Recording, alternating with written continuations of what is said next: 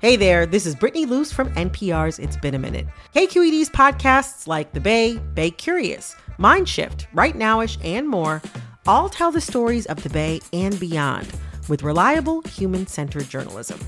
They aim to inspire, make you think, entertain, and expand your understanding of the place you call home. Here's how you can support podcasting at KQED. Showing your support is easy, and you can join Brittany in supporting KQED Podcast too at donate.kqed.org slash podcast. That's donate.kqed.org slash podcast. From KQED. Hey there, I'm Olivia Allen Price, and I want to welcome you to episode three in the Bay Curious Prop Fest series. If you're just tuning in, we are partway through our journey into the seven propositions on the California ballot this fall. Last week, we explored Props 1, 26, and 27 about abortion rights and sports betting. If you missed those, be sure to go give them a listen in the Bay Curious podcast feed. Today, we're back with our friends at the Bay to understand Proposition 28, all about education funding. Ready to hit the books? Here's how it will read on your ballot. Prop 28 provides additional funding from State General Fund for arts and music education in all K 12 public schools, including charter schools. Today, we'll dive in and discuss should we spend roughly a billion dollars annually on arts education? That's all just ahead on PropFest.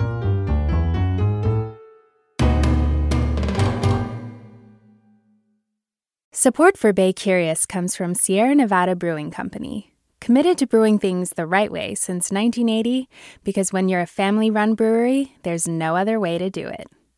Sierra Nevada Brewing Company, still family owned, operated, and argued over. And be sure to stay tuned through the end of the show so you can play our monthly trivia game for a chance to win some cool prizes. Hi there, I'm Rund Abdelfatah from Throughline. If you're listening to this podcast, you know that KQED produces exceptional storytelling that keeps you informed, inspired, and entertained. Their podcasts cover issues from your neighborhood to the entire country and everything in between. Support this work today you can help us continue to bring quality podcasts to your ears. Just head to donate.kqed.org slash podcast. That's donate.kqed.org slash podcast. KQED's Julia McEvoy has been covering education at KQED for years. She spoke with the Bay's Ericka Cruz Guevarra about Proposition 28. How does arts education work in California right now? The state education code requires schools to offer courses of study in four arts disciplines to all California K through 12 students, but it just really isn't happening across the board. There's been some improvement, there's been some more money, but it really hasn't changed a whole lot. Mainly elementary schools and schools serving high numbers of children from low income families, they have less access to art instruction. They even have trouble getting access to instruction at all. And they're less likely to have dedicated rooms with specialized equipment for the arts. I do think about that, and that's something I'm really, really passionate about.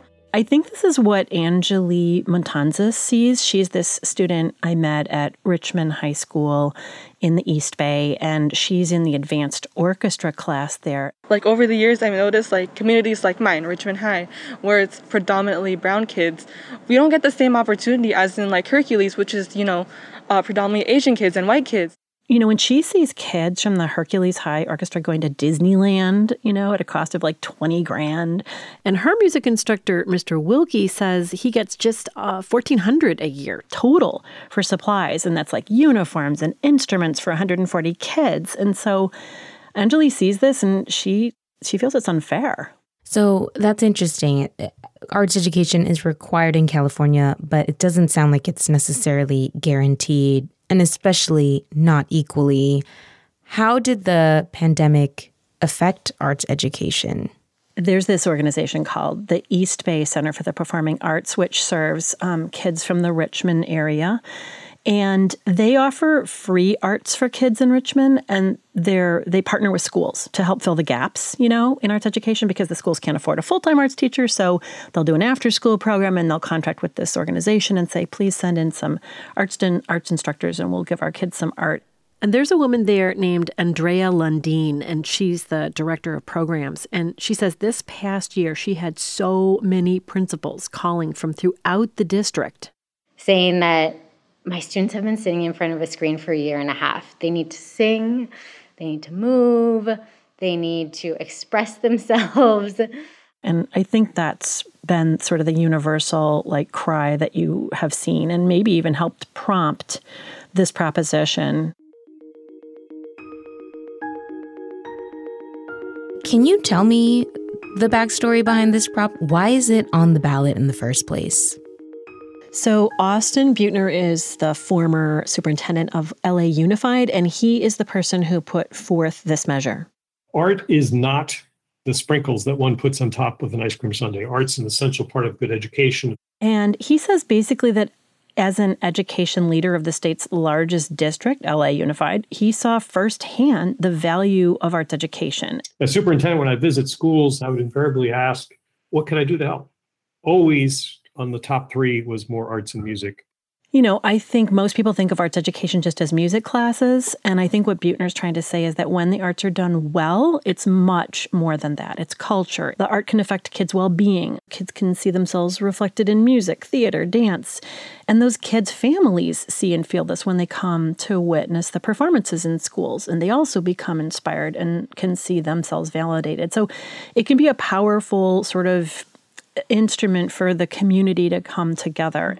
Beutner makes the point that arts and music education improves cognitive development. Uh, we know from the research, uh, students who participate in arts and music and have a proper arts and music education uh, will do better in school. Uh, they'll do better in math. They'll do better in reading. So, like all of these things, he feels like really matter right now, especially coming out of the pandemic. And he declares that, you know, California's behind when it comes to providing schools with funding for arts and music education. And then he kind of makes this other point that, like, it's really ironic in California, which is like the capital of the world's creative economy, right? Supporting 2.6 million jobs in the state. And yet we only have one in five public schools in California that has a dedicated teacher for traditional arts programs, you know, like music and dance and theater and art, or let alone computer graphics and animation coding and costume design and filmmaking. Beutner wanted to do something about this. He wanted to change this picture, and it led him to put forth this measure, Prop 28. Well, let's talk about what Prop 28 does exactly. How would this proposition provide support for arts education where we haven't so far? It's pretty big. I mean, Proposition 28 would roughly double the amount of funding California gives schools for arts and music education. 30% of that money would go to schools that serve students from low income communities. Voters would also be locking in that funding stream for the future, since Proposition 28 requires that the annual amount be equal to, at minimum, 1% of the amount allocated for public education. It's not going to raise taxes. This comes out of the general fund. And what that means is these are the funds that are raised primarily through income, sales, corporate, and capital gains taxes. And that's combined with local property tax revenues. And so that's where this funding for this measure would come out of, that general fund. The legislative analyst's office estimated this could raise about between 800 million and 1 billion dollars for the arts. On the other hand, we're now already having more money going to schools than ever before. In June this year, California passed a state budget that increases the base funding for local control funding formula, and that's the mechanism through which most of the state's public schools are funded. And it increased by 9 billion or 13 percent. This was the largest single year increase to the formula since its inception in 2013. So the truth is, schools do already have a lot more money than they've had in years past, right?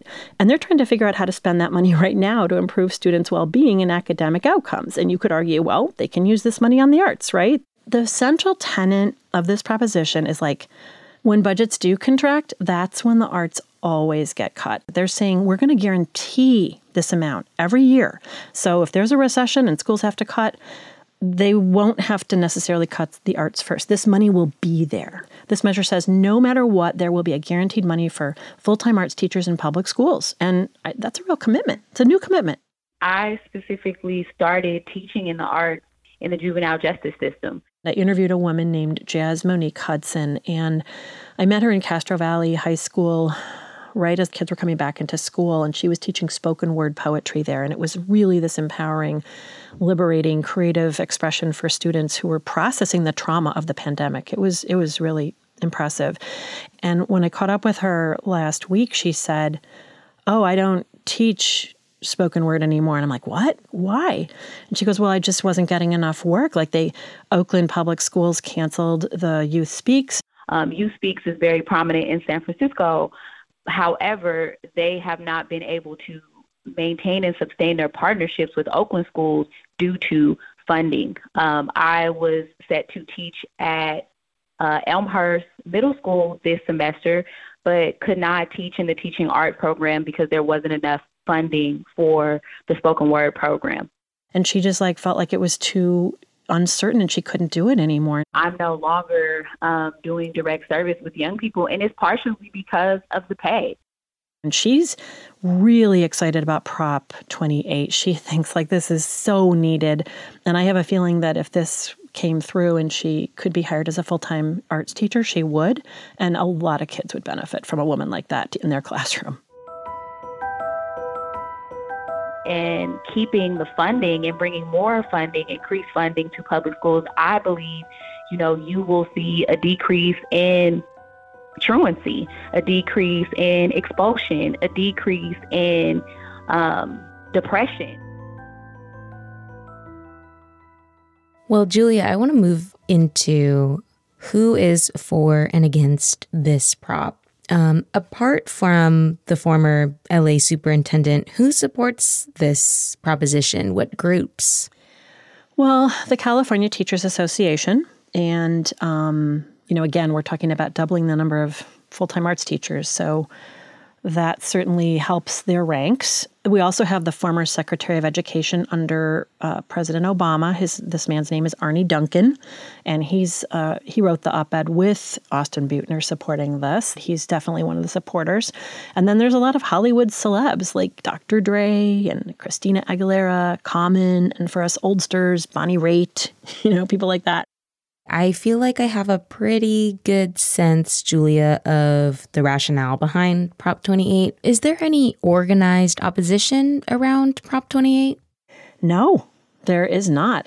But there have been a couple of op ed pieces in a couple newspapers that have said this is not a good idea. This is called ballot box budgeting. It locks legislators in, and the budget is flush right now, sure. But there's concern that if and when the economy contracts, the state will be locked into, right, this funding for the arts in schools. And that could end up forcing cuts in other programs. And it, they say it ties the hands of legislators, essentially, uh, the folks we elect to make these decisions for us, but nothing official.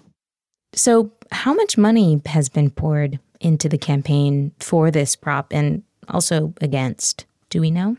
Well, so far 9.8 million has come in in support of the measure and 4.2 million of that is from Beutner. um, another million like from Fender Musical Instruments and another million from the California Teachers Association, and at this point nothing has been spent against it. Well, if that is the case, what do we know, Julia, about how likely this is to pass in California? I don't know how voters are going to feel when they get in here and read this. It's such a feel good measure, right? You'd think, like, oh, yeah, more money for arts. Why not?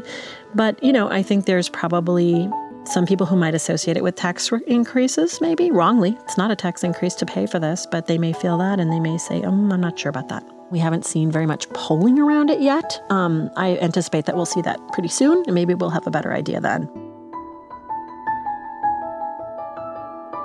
Well, Julia, thank you so much for breaking this down. I appreciate it. So fun to do this with you, Ericka. In a nutshell, a vote yes on Prop 28 means that the state will guarantee additional funding for arts education in K through 12 public schools.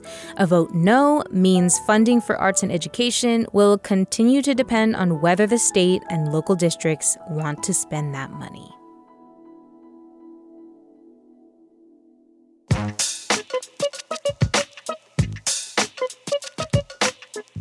That was the Bay's Ericka Cruz Guevarra and Julia McEvoy, a senior editor at KQED who covers education. That's it for PropFest today. If you've been enjoying the series, please share it with a friend. You'll find everything you need at baycurious.org slash propfest. This series is made by the team behind The Bay Alan Montecillo, Ericka Cruz Guevarra, and Maria Esquinca, and us here at Bay Curious Katrina Schwartz, Amanda Font, Brendan Willard, and me, Olivia Allen Price. Darren, Tu, is our social video intern. Thanks also to Robin Epley from the Sacramento Bee, who did that interview you heard with former LA Superintendent Austin Beutner. We're coming at you again tomorrow with our episode on Proposition 29, the dialysis prop. I'll see you then.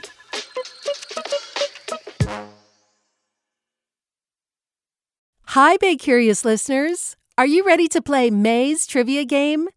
Every month, we read a question here at the end of our episode. You can give us your answers over at our website, kqed.org slash baycurious, or just click the link in the episode description. Out of the correct answers, we'll randomly choose one lucky winner to receive a cool prize package with Bay Curious swag and Sierra Nevada goodies. Okay, our question for the month is The world's longest running pillow fighting contest was held from 1966 to 2006 in what Bay Area town? Our trivia quiz is made possible by Sierra Nevada Brewing Company. Good luck! Hey, it's Glynn Washington from Snap Judgment.